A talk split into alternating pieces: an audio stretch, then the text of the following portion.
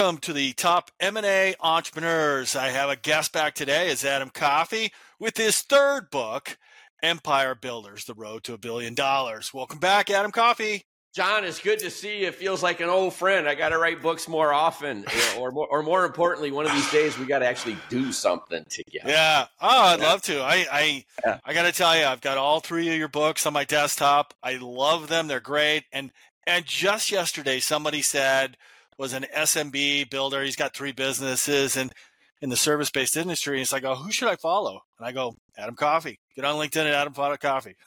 yeah, well, thank you. I appreciate that. Hello to all your listeners out there. It's good to be back for uh, all right. I think second time, right? This is my second this, time. On, this is the um, second time. Yeah. yeah. I don't know. You coming out with another book in the future? We'll just you know, every two years, brother. Every two years. So I take a year off in between, and then I go back at it. And I always perfect my books as seminars first. So Empire Builder, no different. February.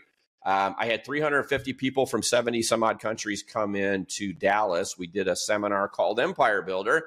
And then I went pencils. You know, it's, it's, like after the seminar was over in February, in March, I, you know, I started writing Empire Builder based on this 350 PowerPoint slide two day seminar that I taught that became Empire Builder. So you kind of worked out the tweaks in a live audience. And, yeah. and that's how I always do it. You know, all my books started as college lectures or they started as seminars and that creates the kind of the uh, the framework for the book and then what worked what didn't what do i need to expound upon? And that's my method that's my creative method. You know you know start teaching write a seminar that that develops into the the, the outline ultimately you know and it be, it feeds the book. And yeah. So, some, somebody was joking with me is like, you know, so you take a seminar that people pay thousands to go to and you turn it into a, a, a $4, you know, Kindle book. And I'm like, yeah, but a million people read this and only 300 come to my seminar. It's like, you know, it's people want to engage in different ways. You know, they, they, they want free. Hey, I got podcasts. You know, they, they, they want to spend $3, you know, buy the Kindle. You want to come in person, come to a seminar. You want the one on one coaching? Hey, I got that too. It's like people want to engage how they want to engage. It's up to us as entrepreneurs to, to, to give them the avenues that let them engage how they want. Yeah, and I, I, gotta. We talked about this right before we went live. Was if you want that phone to ring, you got to be putting out that valuable content to help people get to where they want to go. You, you, you really do, and and I, I, I, I the question I get asked the most by people on LinkedIn is, "Hey Adam, how do I penetrate the world of private equity? You know, I, you know, I read your first book, loved it. You know, I'm I'm Josh or I'm Rose. It's like, how do I how do I get in? How do I break in? And I, and I tell people, LinkedIn, you know, 900 million people on there. It it has really become where business people connect. And you need to become a thought leader for your industry, for your area of expertise. You've got to be producing content that's helpful to people, not just an infomercial or a marketing piece. And you know, if you can build a good presence on a platform like a LinkedIn, use the right keywords, set your flag open to work, um, you know, now your phone's going to start ringing. People are going to engage with you, and the, the probability of success becomes much higher. And just finishing that thought, I also tell people to reach out to the recruiters because no open C level jobs in a private equity backed portfolio company are posted anywhere. They're all retained private searches. And so you got to have the right keywords and the content. So when recruiters are, are finding you on LinkedIn, they like what they see and they decide to reach out and contact you. And then you need to reach out to the recruiters direct and upload your your resume to their portals and then you're in their database before they ever get to linkedin. And then you need to reach out to middle market pe firms that buy companies like the ones where you've got expertise and you need to send your resume to their portfolio support team and the, and the, people who are responsible for human capital because they know when there's an opening first then they engage the recruiter and then they come to linkedin and do the search you hit all three of those levels i promise you if you've got, you know, if, if you do those three things, you're going to wind up with your phone ringing all the time. Yeah, especially if you're p- posting content and you're connected to that recruiter and they're seeing your content or exposed to your content, you're going to be yeah. top of mind awareness. Yeah. Yeah. And, and, you know, so, so, you know, you've got a great podcast and I uh, lo- love talking Thank shop you. with you. You know, and and so you know, this is this is the other way. It's, it's like we've got to build that network. The network is everything in today's world. You know, the the the world that you and I grew up in is gone. Doesn't exist anymore. There's a new way to do this, and whether we like it or not, we got to play the game. Yeah, I got to tell all those veterans getting out of the service, hey man, you got to get used to being uh, talking about yourself and sharing your story. yes, yes, and, and, adding value to the people who are out there. And value, yeah. So, so I read the book. It's fantastic. Another one in this. So I want to just start going through this uh, chapters that stuck out to me. So you had to forward to a guy named JT Fox. So who is he to you? That's who you started with. So tell me a little bit more about this guy. Yeah, you know, happy to. So so JT, you know, when I was transitioning from call it the the the world of being a CEO in private equity, when you're when you're there, you got blinders on. You got to ignore the world. You know, you're you're focused on running your company.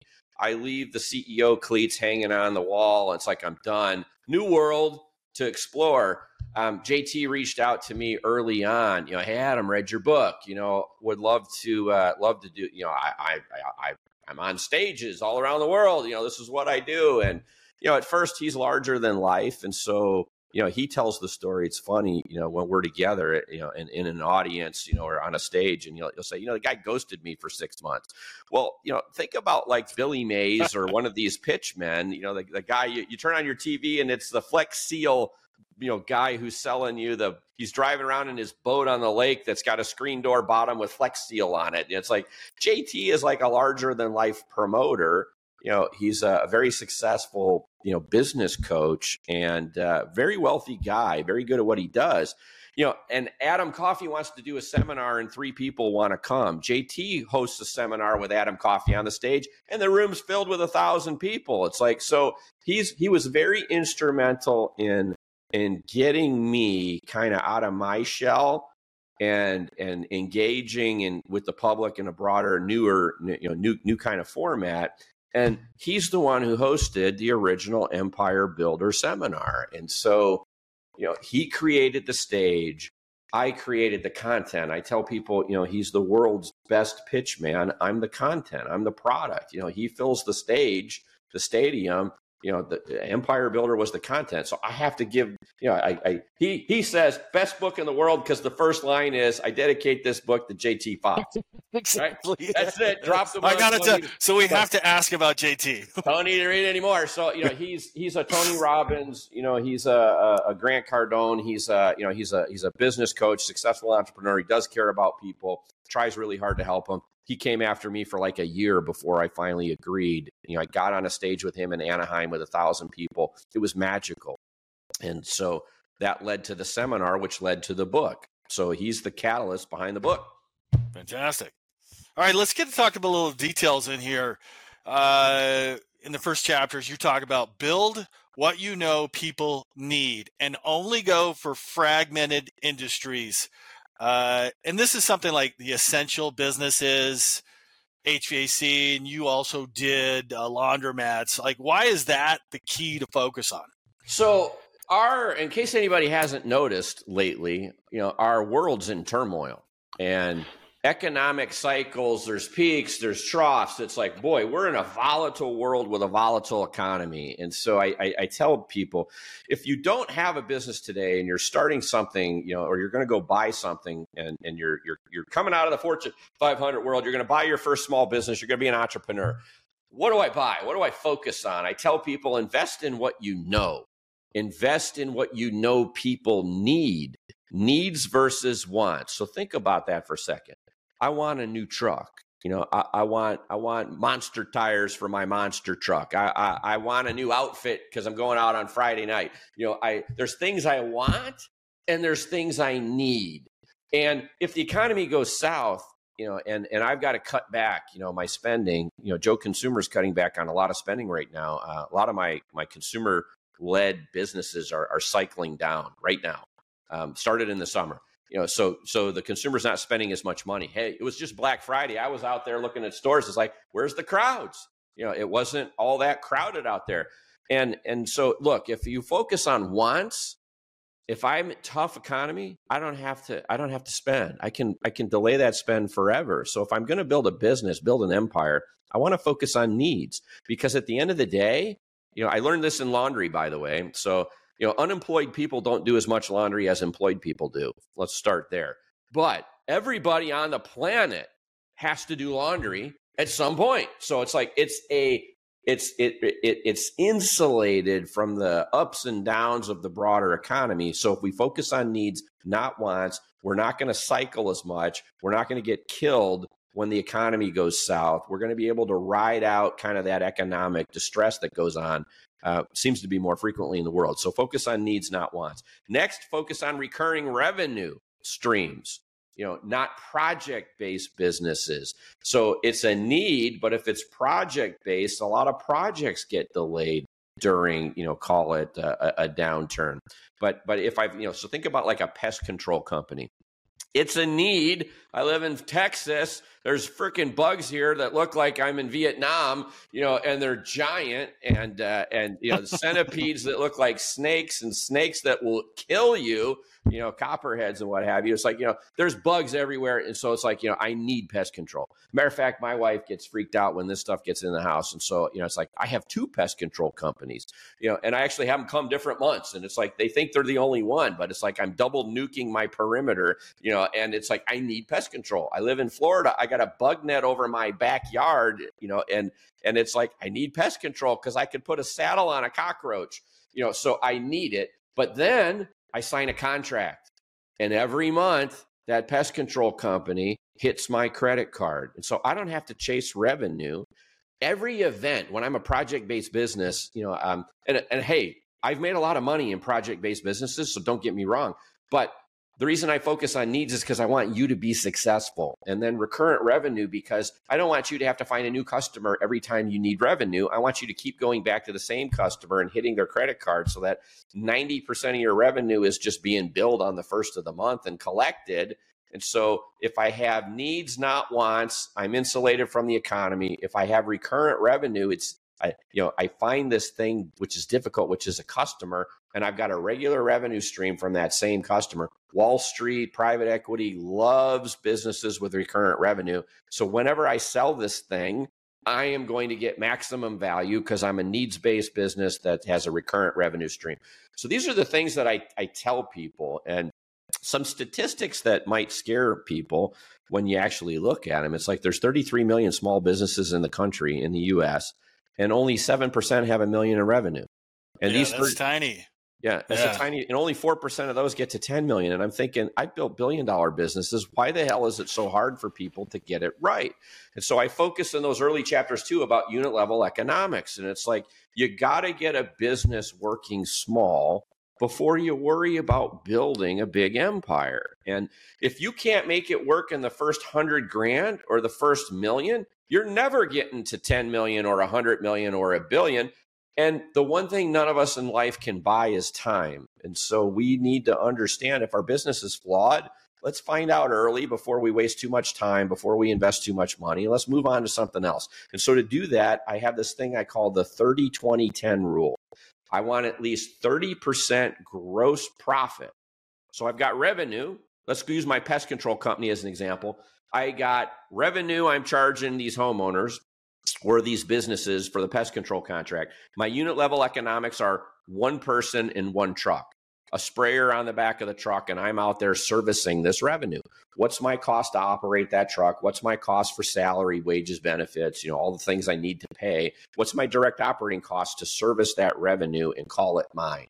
And so I take what's the revenue potential at the unit level? Minus my direct operating costs, it better yield at least a 30% gross profit margin. If it doesn't, then I need to work on price or work on lowering my direct operating costs. But I want at least a 30% gross margin. If I don't have it, walk away. You know, it's like this is not a business I can scale because I need at least 30% gross profit. Then I look down and I look at my SG&A, my back office, my cost of acquiring a customer, my cost of, of servicing the back office, paying, you know, doing APAR, all that stuff. And that must be 20% or less at the SG&A line.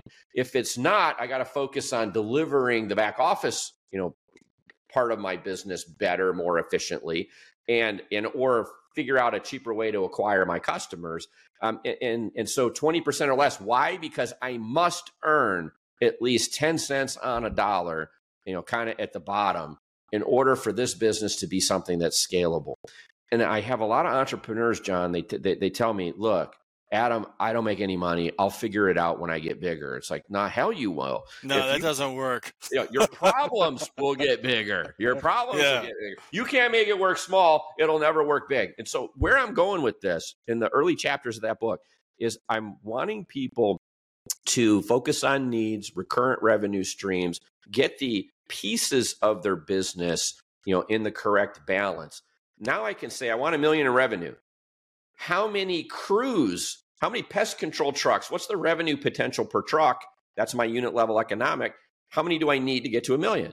And then I can build a revenue plan. I can what's my capital expenditures? I got to buy the trucks. You know, I got to buy the sprayers in the back of the truck, the, the backpack. You know, it's like I got to equip my people. It's like so I can build a capital expenditure plan. I can build a, a revenue plan. You know, to uh, uh, the first million. I can build it to the ten million mark. And you know, I need six trucks to get to a million with my pest control business. I need 51 trucks to get to 10 million, you know, in my pest control business. And what I can do is I can reduce success. I can build a formula where 93% of the, the, of the American businesses fail to get to a million, I can build a, a, formula that creates certainty to success. And I can build it for 4% of only uh, of those people get to 10 million. We can build the early stage formulas. And as I'm getting bigger, I'm going to create operating leverage, which means I'm going to become more profitable because when I buy 50 trucks, it's cheaper than when I buy six or cheaper than when I buy one. And so as I'm getting bigger, I can actually create an increased level of profitability as I'm scaling. But if I can make a business work small, John, I guarantee you, you can build a billion dollar empire. Let me let me ask you about that uh, unit level economics in these businesses. Most of them, ninety plus, don't just get to a million dollars. So what stops them going to the second million dollars? Because you know that they're they're a small business. They've they've worked out their unit level economics, and is it like what's the percentage to say i'm comfortable with my lifestyle the accoutrements i don't want to grow anymore i don't want to manage more people uh, i just don't have the will uh, so so all of the above right? So so i'll call it a, a lifestyle business we're working to an income and we're content when we get there. And you know i, I see that all the time in, in companies that, that i work with especially in the sales arena so, you know, if I've got a protected territory, you know, one person goes into that territory and they produce 300,000 a year in income. You know, another person goes in there and they produce 100,000 a year in income. It's like, why does one get 100 and the other gets 300? Well, the guy who gets 100, he's happy at 100. He's out playing golf three days a week. What a great life I've got. I'm earning 100, you know, 100 grand. And so I don't have the ambition to get any farther. That's certainly a problem. In entrepreneurial businesses too, I, would say there's a total lack of accountability, personal accountability. So if I'm the CEO of a company and I'm not performing and I'm just telling my board, hey, you know, I'm, I'm not going to grow this year. I'm, I'm, happy. I'm content. You know, it's like, don't, you're not, your shareholders aren't going to get any return on their investment, but don't worry, life's good. You know, I'm going to get fired. Well, if I'm an entrepreneur and I decide that I've arrived and I'm not going to work very hard, who's going to hold me accountable? Who's going to fire me for not going back at it? So I think there's some degree of, of it's a lifestyle business, or I just don't know how. I don't know how to get any bigger. I'm working really hard and I'm producing a million, and that gives me, you know, 150,000 income, and I'm good with that. And so I just, you know, I'm already working. I got no bandwidth, and that's because you know I'm not working smart. You know, I don't have my unit level economics dialed in because if I did, I'd have time, I'd have bandwidth, I'd have a successful small business, and growth becomes easy. And so, you know, I, I really, when I wrote that book, I, I focused on getting out of the gates because it's so, because 93% don't get to the million. It's like, let me make the million easy because the million is easy. Let's make the 10 million easy. Let me talk to you about how you get to a hundred million and then take a hundred million, you know, to someplace else you know, on the way to a to a billion. And all businesses start, you know, and they work or they fail in the first hundred thousand. And so I did a lot of research on, on this. I bought 58 companies, remember, and so a lot of entrepreneurs. I find most entrepreneurs don't stop at a million. Those who are successful, those who beat the odds, those who get to a million, and then they get to 10 million. Most of them kind of top out at about 20 to 30 million. And then that's it. They plateau. What's the difference between 20 and 30 million and 100 million? And I'll tell you that to get out of the gates, to make that first million, to make that first 10 million, they're anal retentive control freaks and they have to be to make sure I call it the happy meal effect. We got to make sure that we're consistent in everything that we do so that we're replicating our success model. But then I run out of bandwidth and it's usually around 20 or 30 million in the kind of companies that I buy where I find entrepreneurs they run out of bandwidth and that's it growth kind of stops from from that point on. And I tell people at that point they got to learn how to find the gear shifter you know, and they got to learn how to go from being an anal retentive control freak who manages every minute, minute detail of their business to now becoming a conductor of an orchestra, a manager of process, hire the good team and you know give them the vision but cut them loose and start managing process not not transactions and not yeah, yeah. let me let me talk about that because uh, you got a chapter in culture manage for culture not revenue.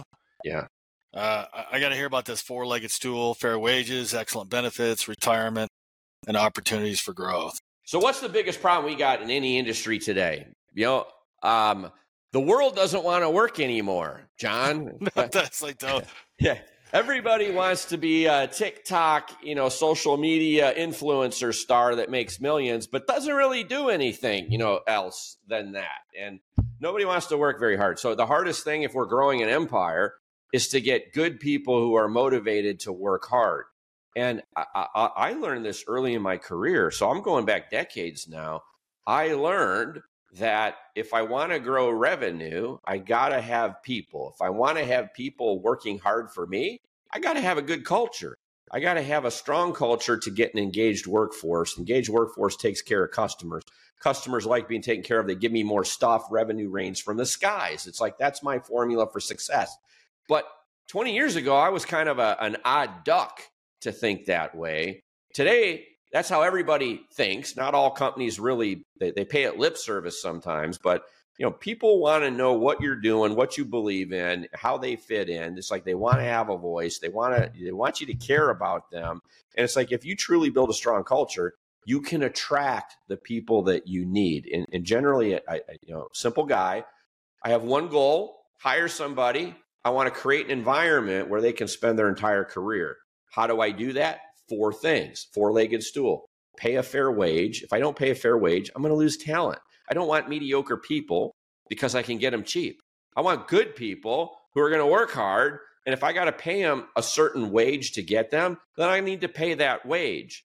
And if I can't afford to pay that wage, I need to raise the price on my product. Let's go back to unit level economics. You know, it's like I need to have good people, especially in a growth company. So pay a fair wage. But I also have to have good benefits. You know, we all get old. I'm 59. Hell, I hurt in places I didn't know existed 20 years ago.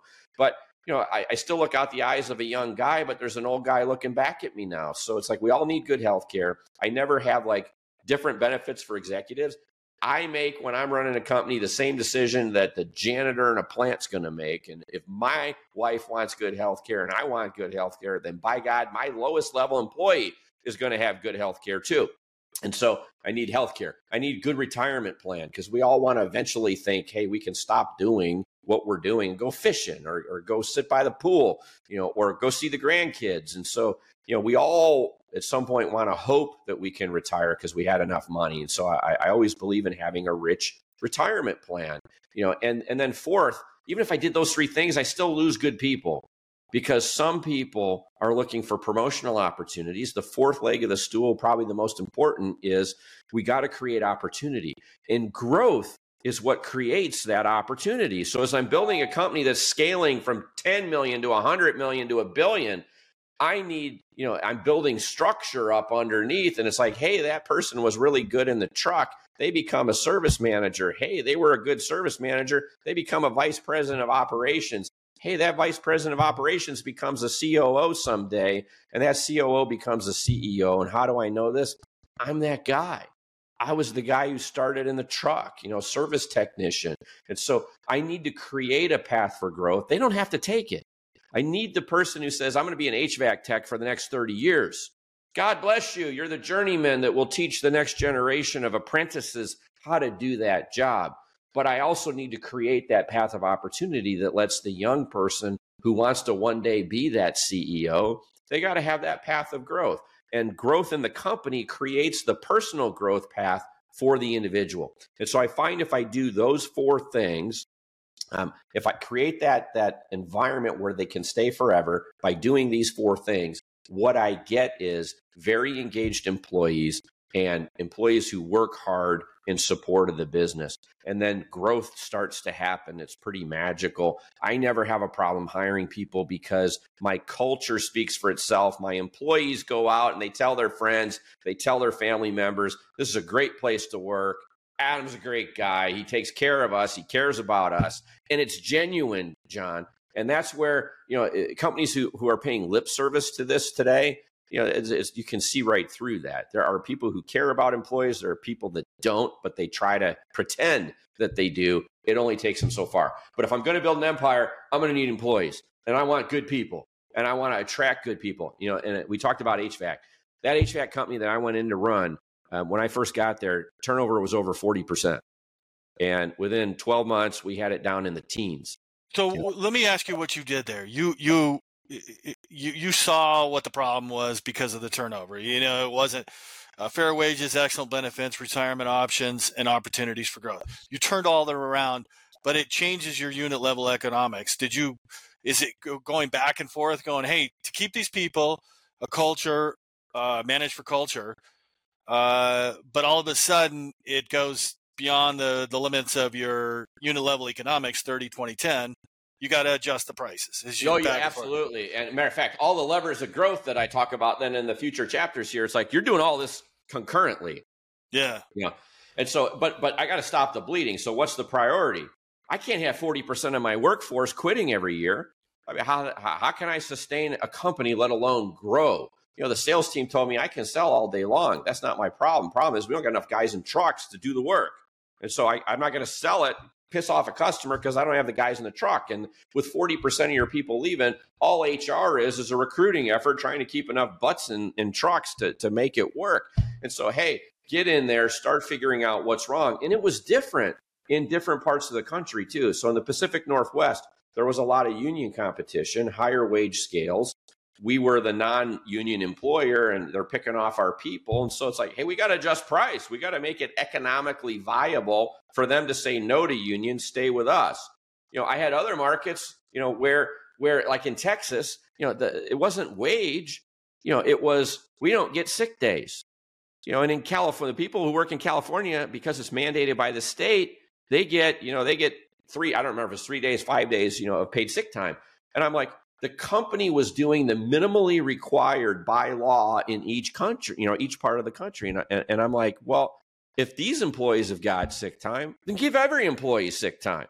And let's pay a fair wage based upon the market wage scales for the different parts of you know the, the country that we have and you know hey look you know when an employer i'm not saying this was was, was my my hvac company but just you know when i look at a 401k I can tell you whether or not an employer cares about their employees by looking at the 401k.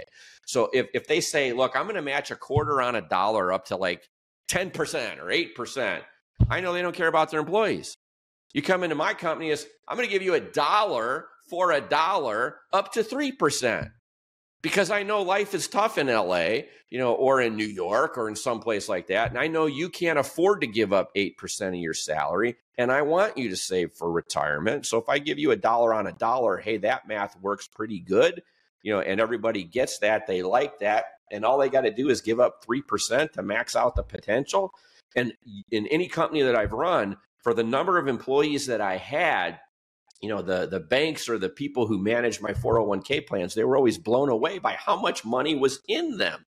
And i'm like you know you know, obviously you're doing something right because for the number of employees you got you got like this astronomically high you know 401k plan. I'm like i care about my people. I know it's tough. They can't afford to give up 10% of their pay you know to retirement and and to maximize and so when an employer is doing a plan like that they're saying i don't want to have to pay much and so I'll make it this way so that not as many people will contribute. I know that employer doesn't give a damn about their people. You know, so it's like it's you know all of these things that you do. You know, some cost money, and so when I get into a company early, usually I, I you know I buy something or I, I'm running something.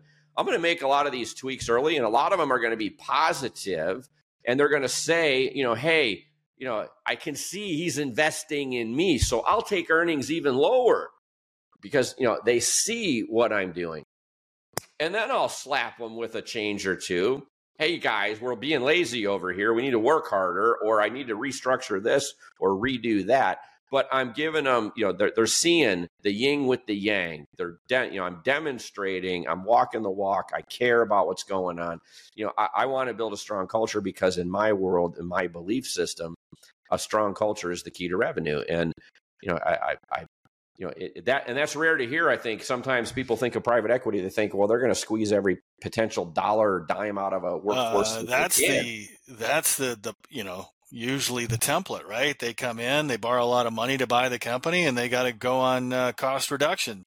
Yeah, but but I have I have demonstrated over decades that profit and taking care of employees, profit and culture are not mutually exclusive. You can do both. And if you are in a service environment, you can't store your product on, in, a, in a box and put it on a shelf. Your product's people.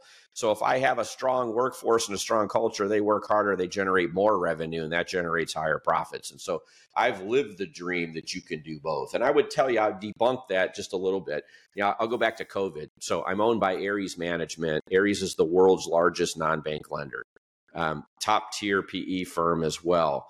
And during COVID, you know, they actually helped me start a foundation for my employees, and they seeded it with their own money so that I could help my employees who were negatively impacted by COVID It was beyond the scope of what the company could do itself, funded by my PE firm sponsor. You know, talk about that's different than what you hear about in the news, right? It's like, you know, they're not squeezing, they're helping me. They're giving me money to give away to employees impacted by COVID. So it's like, I'll tell you that not all PE firms you know, are created equal. There's good, there's bad, there's small, there's large. And and there are a lot of firms out there who also recognize in today's world. You know, I, I, saw, I read recently, you know, KKR started actually taking kind of a management shareholder pool and giving profit to all employees of a company. I think it was KKR that did that recently. Um, and, you know, so I, I would tell you that as the world continues to evolve, human capital is the most important thing that we need to build an empire and the better we treat them the the, the better revenue outcome is. But there are plenty of firms out there who who don't think that way um, but i do. And so that's why i'm leading the charge that you can take care of people and make money you know and pe can be a part of that and and and you can have a good outcome. Let me let me ask you about the comp plan. Uh, Charlie Munger used to say that uh, show me the compensation plan, I'll show you the outcome. And I'll give you anecdotal evidence. I had a, co- a conversation with a guy that owned 50 franchises of cleaning franchises. And first year, he did he did not do well. And then he tied the plan, comp plan, to how good a review the cleaner did. The higher the review, the more they got comped. What's your philosophy about comp plans? And I am all about pay for performance. So I think we need to establish in any company of any size what is our metric system. You know, so first of all, what are my initiatives? What am I going to focus on to drive growth and and and value creation? And then what's the measuring system I'm going to put in place to know whether or not I'm winning the game?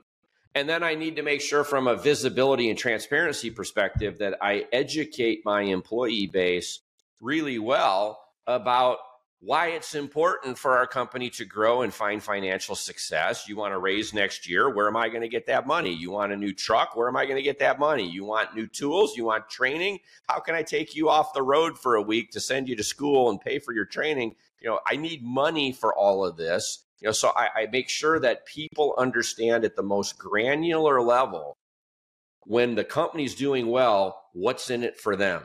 It's raises, it's trucks, it's tools, it's training, new job opportunities. We open a new branch. I need a manager. It's like, you know, I I I have to paint the picture so that everybody understands that being a growth oriented, profitable company doesn't make you evil.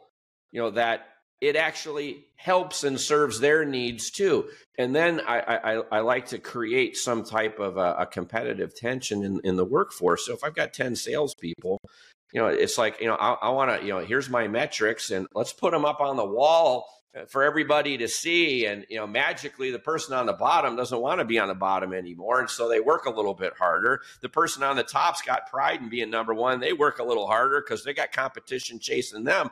And so I create, I call it pay for performance, you know. So let me give you a, a, a, a real life example.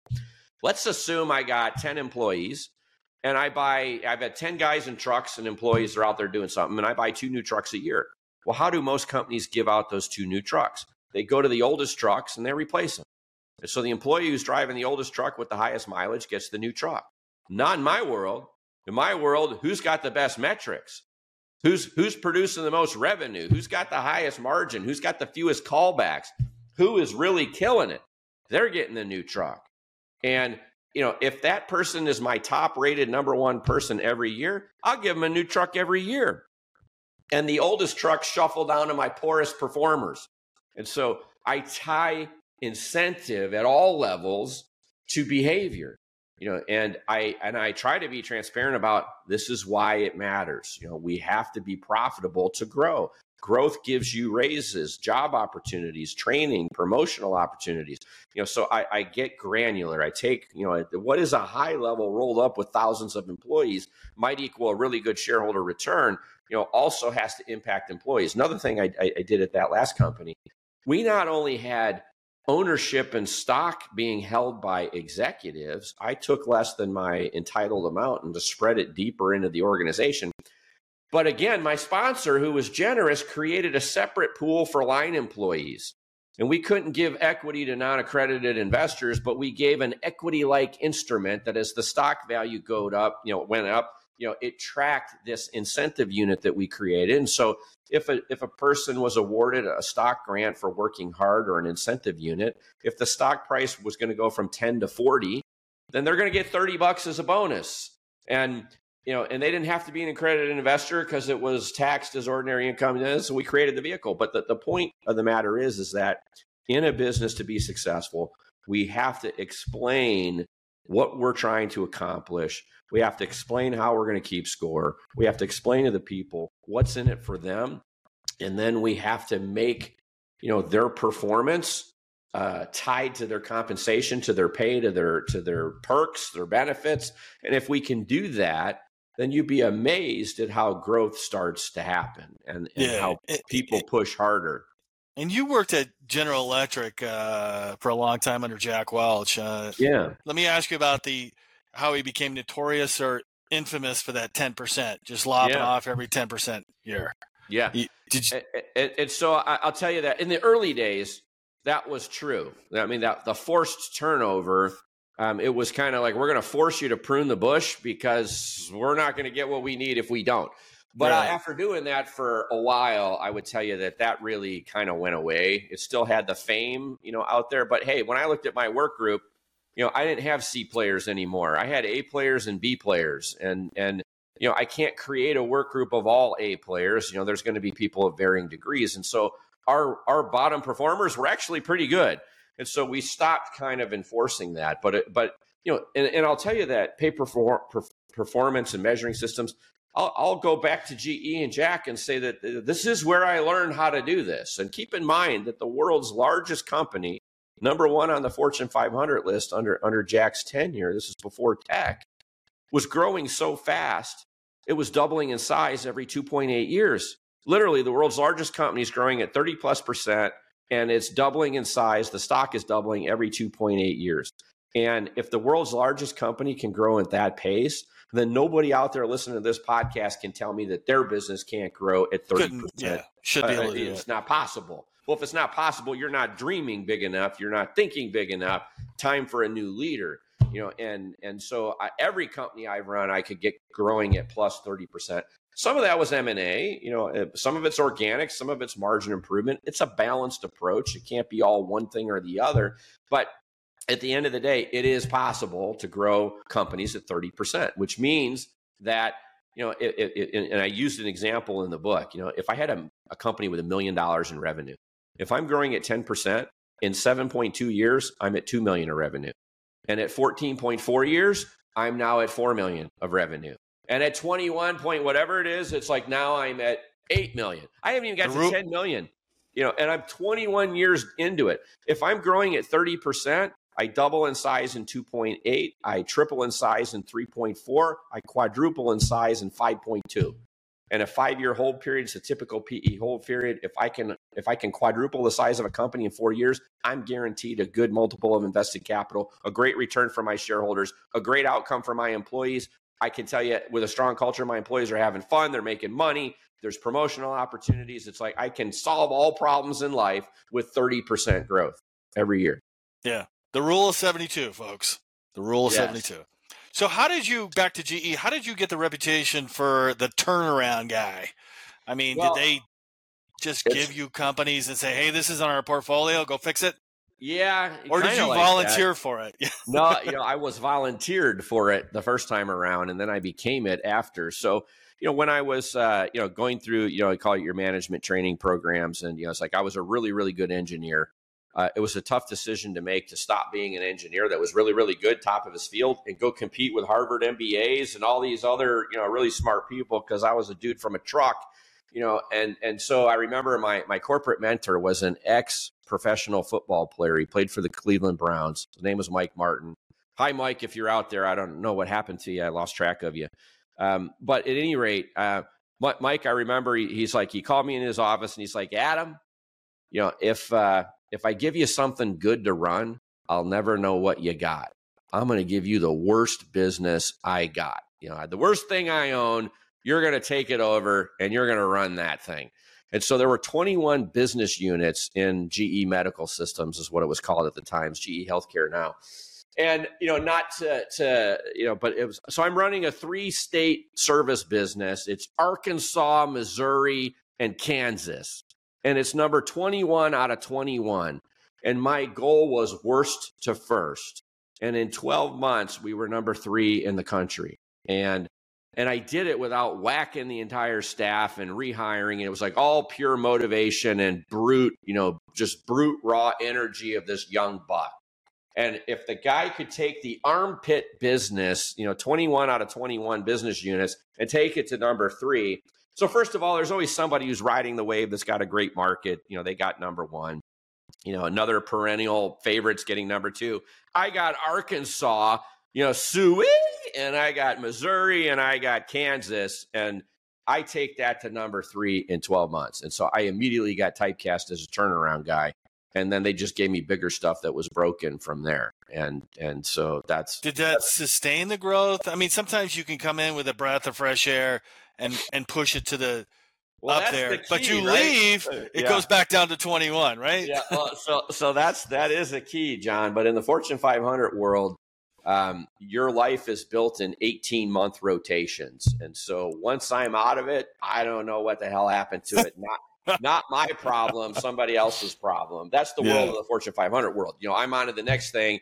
You know, and I got one cycle to demonstrate my ability to, to impact the business. And so the reason I say 18 months is because you generally don't start something on January 1st. You start mid year. You have a partial year, and then you got one year that's under your planning, you know, under your guidance. And based on that outcome, if, if you did well, you're probably being promoted to the next, you know, to the next thing. And in the Fortune 500 world, that's like an 18 month cycle, you know, for promotions. And, uh, and so if you're a young buck who's climbing the corporate ladder about every 18 months you're making a, a vertical step. And, uh, and and that was just the way of the world. So what what what happened to that business? Did it sustain it? I don't know. But i have run companies for as long as 13 years and i was able to sustain that growth through three different sets of shareholders. And and, and so i'd say yes you know fundamentally a strong company that's well built well orchestrated. Other than the the broader impacts of a macroeconomic event you know so i was running a company when planes flew into buildings, you know, during the pandemic, you know, during the Great Recession of 08. It's like there are things that cause a business to stunt their growth or cycle down. But generally speaking, I'm able to bend the curve and hold it because the the way I attack that, which which I lay out in the book, is sustainable. It's not one and done. It's sustainable. Yeah, yeah, yeah. yeah. Let me let me jump over to the the story about the laundromats and when you took over this group and grew it through M&A and everything else is you used a polynomial regression models to improve the metrics of the business. How, like, what did that look like? I mean, and the reason I asked that is I remember I was the uh, co-founder of a startup called TurboSquid, and we're we had uh, it was a startup, so we had all kinds of inventory of the 3D assets, but we had no customers. And this really smart guy come to me with all the metrics, and I go, "That's great, but we have nobody buying." yeah, yeah.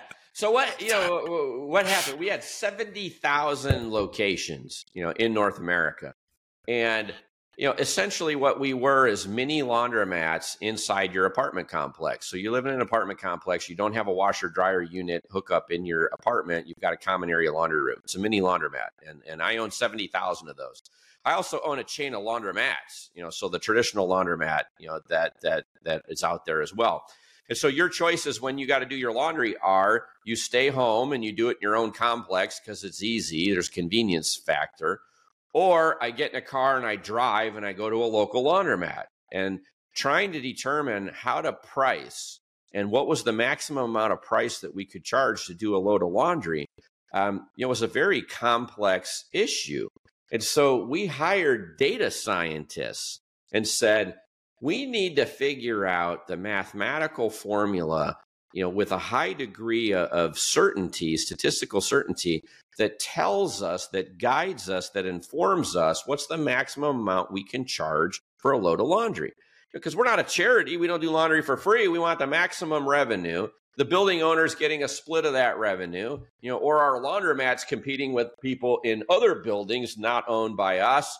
And it's like, how, how do I get the most revenue from this? And so we brought in data scientists and they started cutting through, calling through our data that we had as well as macroeconomic data. And they came up with five things that were statistically significant impactors of how much a person would pay for a load of laundry.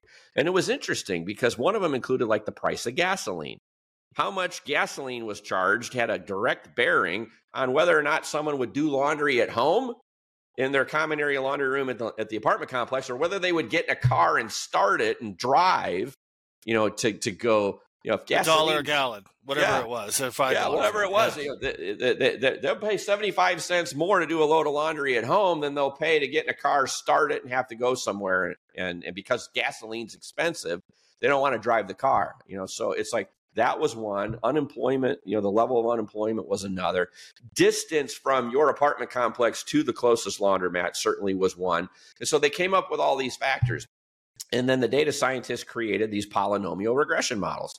And it helped us then determine what the optimal vend price was for every location we had in North America. And then we would find data streams from the government, like the employment rate, the price of gas, consumer price index, whatever these were. And every month we would download the information from the latest database, and that would cause the Whopper you know, to recalculate what the current optimal vend price was. And this is in the days of manual vend price changes and quarters. Someone had to go out and change the vend price. Well, in today's world, you have, you know, electronic payment systems, connected laundry rooms. You could now take that to a different level and say, hey, what price should I be charging for what time of day and what day a week? And I could remotely change the vend price, you know, five times a day, you know, and it's like, boy, everybody wants to go Saturday morning, so I make it really expensive.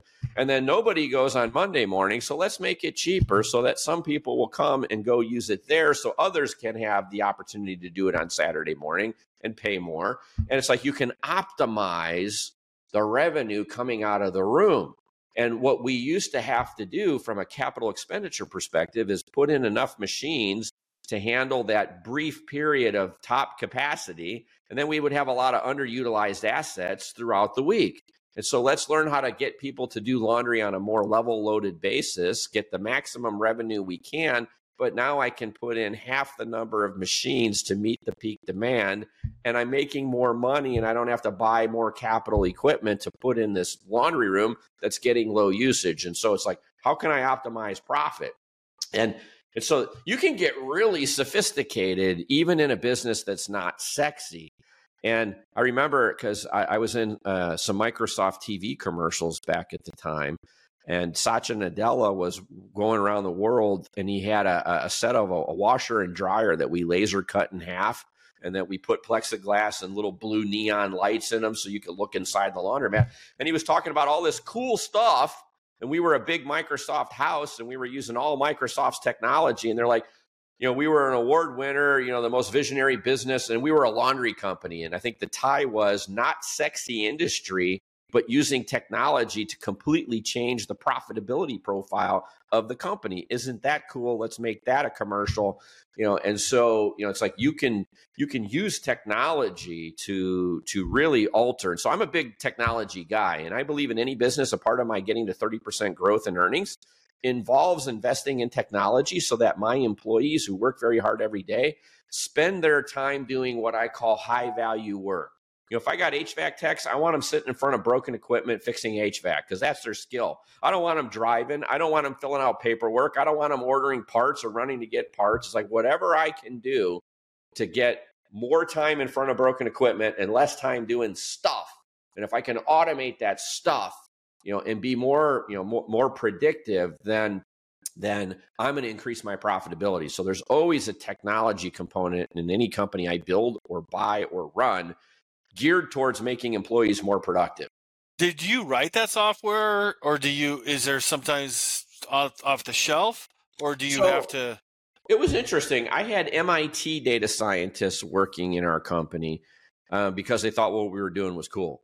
I had you know Microsoft's data scientists working in there because they wanted to figure out how to monetize what we were doing, you know, and and create a product. And it was like early adopters. You know, I, I would like to think that we're we're part of the reason why you know bi 360 exists you know is that companies like us were pushing the envelope. So it, back in the day we had an erp because we didn't want to do data entry a bunch of times. Now i've been collecting data for 10 years. What can i do with the data?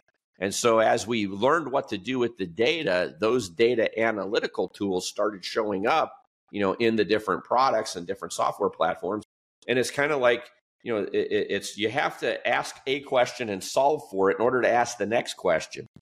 And so there's this iterative process of investing in technology to become more productive and then using your data to learn how to become even more profitable. But you can't get to that step until you start being a data driven company to begin with. And so there's this there's this evolutionary process that i think all businesses go through. And as they scale and get bigger there's more opportunities to create operating leverage by leveraging the data, by focusing on, on high value work being done by people, low value work being outsourced or turned into a technological solution so that you know we're we're balanced with we're doing good things that add revenue or service customers and delight them and we're not spending as much time wasting time doing low value stuff that doesn't add revenue. It needs to be done but not adding revenue. So I, yeah. I think you know, there's always a technology angle to me.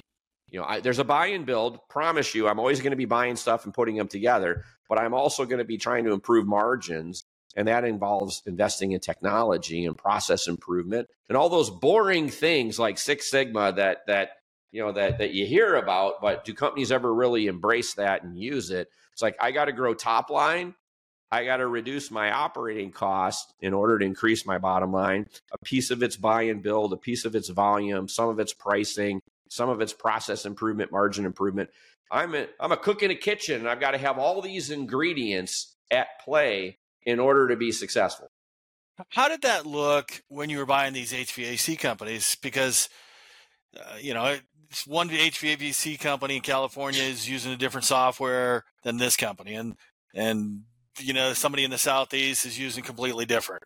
Well, first thing I'll tell you, John, is that growth is messy, and you know, for for people who like everything in its place, you know, very neat and tidy, and my desk has to have everything in the right spot. It's like if you're doing a buy and build or you're growing an empire, um, all that goes out the window because growth is messy. And so if I'm buying, you know, in that particular company, we bought 23 companies during my run you know and you know we bought eight in the first three years we bought 15 in the next two you know so it even accelerates and it's like as you're learning how to do it you do more of it you get better at it but you're always going to have companies that are partially integrated not integrated fully integrated. It's like it's a process it's an ongoing thing and and it really revolves around process you know do i have a good process for getting through an integration? And in an interim period because at any given time, a company like that that I'm building has got some companies on one ERP, some on another. You know, there's there might be some on QuickBooks. There's five,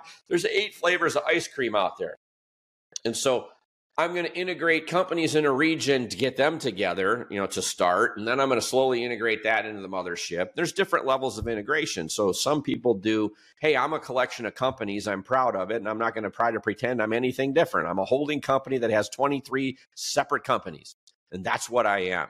And then there's others that say, I'm a partially integrated empire. You know, I've got a common financial system, I've got common HR platforms. I've got, you know, an ERP for the finance, but operationally, I'm letting each company kind of do their own thing because they're all slightly different. They have different needs. And then you've got others that say, hey, I'm going to fully integrate. Um, and and uh, so I'll tell you when I'm doing a buy and build, I'm really focused on do I have a scalable platform? If I do, then I want to fully integrate because I can create operating leverage. But if I'm not fully, if, if I don't have a, a, a scalable platform, to what level should I integrate because I don't want to push what I cannot do and fail. So sometimes I'm doing integration light, sometimes I'm doing integration heavy. And it, depends on that base company I've built, how scalable is it? And I'm always involved in transforming the the platform at the mothership. I'm just sometimes I'm doing the buy and build and I'm not done yet building, you know, the the, the mothership, you know, and so I, I you know, I, I'll have different different strategies at, at, different times as to how far I can go on integration. What's most important though is just to have a plan, to have a strategy, and that strategy can evolve. Let me let me talk about that uh, climbing the PE pyramid and M and A. Um, and this is, I, I, have to be honest with you. Uh, I, you know, my students that come in here and they, there's the funnels here. By the time they get to the business, it's pretty small because they all want to buy the business, but they don't know what good a good deal is. Yeah. Yeah. What's your so, yeah? So first of all, everybody wants to do buy and build, and very few people are really really good at it.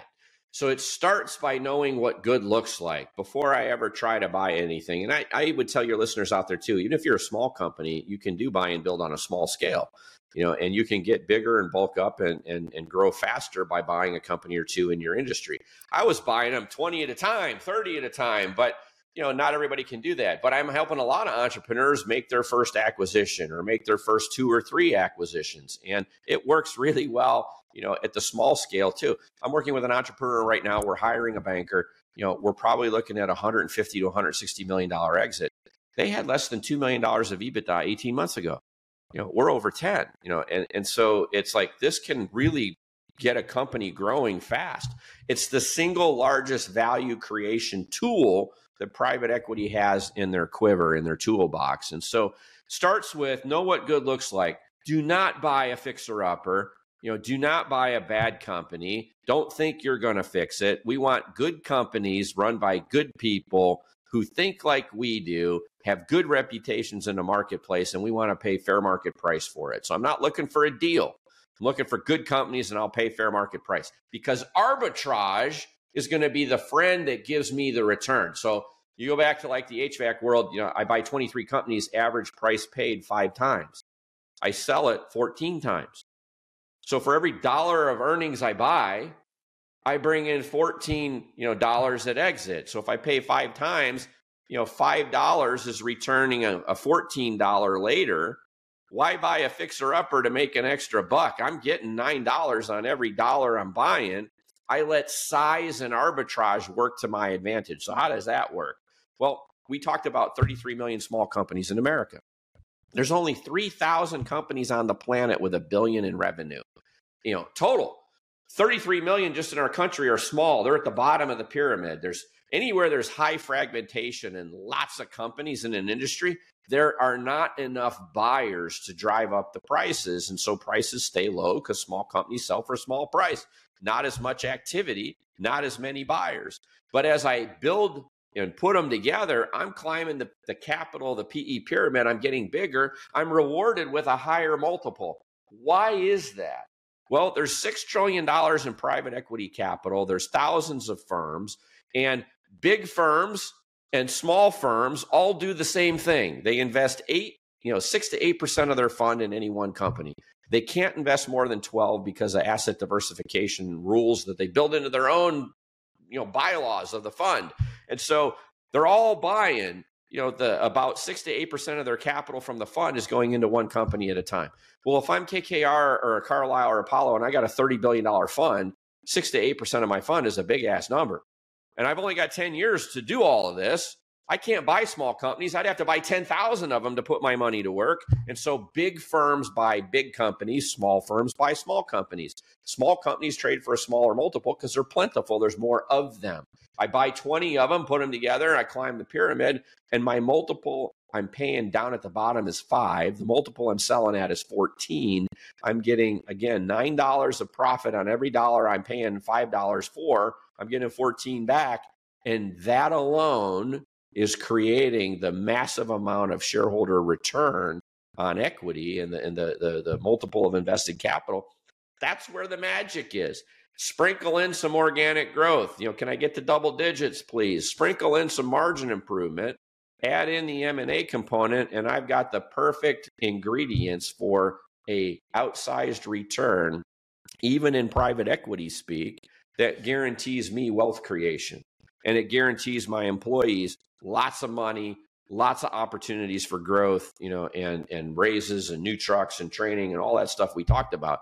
And so I think it, it is the single best tool that we've got, but it's also one of the the most misused tools by people simply because they don't have a, a working understanding of how to do it. And that's where guys like me come in. Guys like you, it's like we help people do this and become successful doing it. And we, why do we know? Because I've already made every mistake you can make. And so I, I haven't learned these lessons because I woke up smarter than you. I learned these lessons because I've spent decades doing it. And I learned, oh, that hurt. Don't do that again. Let me teach you, layperson, for $2.99 how the hell it's done and how to avoid the potholes so that you can have a higher success rate faster. I wish somebody would have given me my books, you know, when I was starting out in my career. Because the one question I get asked a lot, you know, John, is people say, if you could do it all over again, what's one thing you would do differently? I would have left the CEO seat 10 years ago. Yeah. Instead of being a CEO for 21, you know, I, I would have left 10 years ago.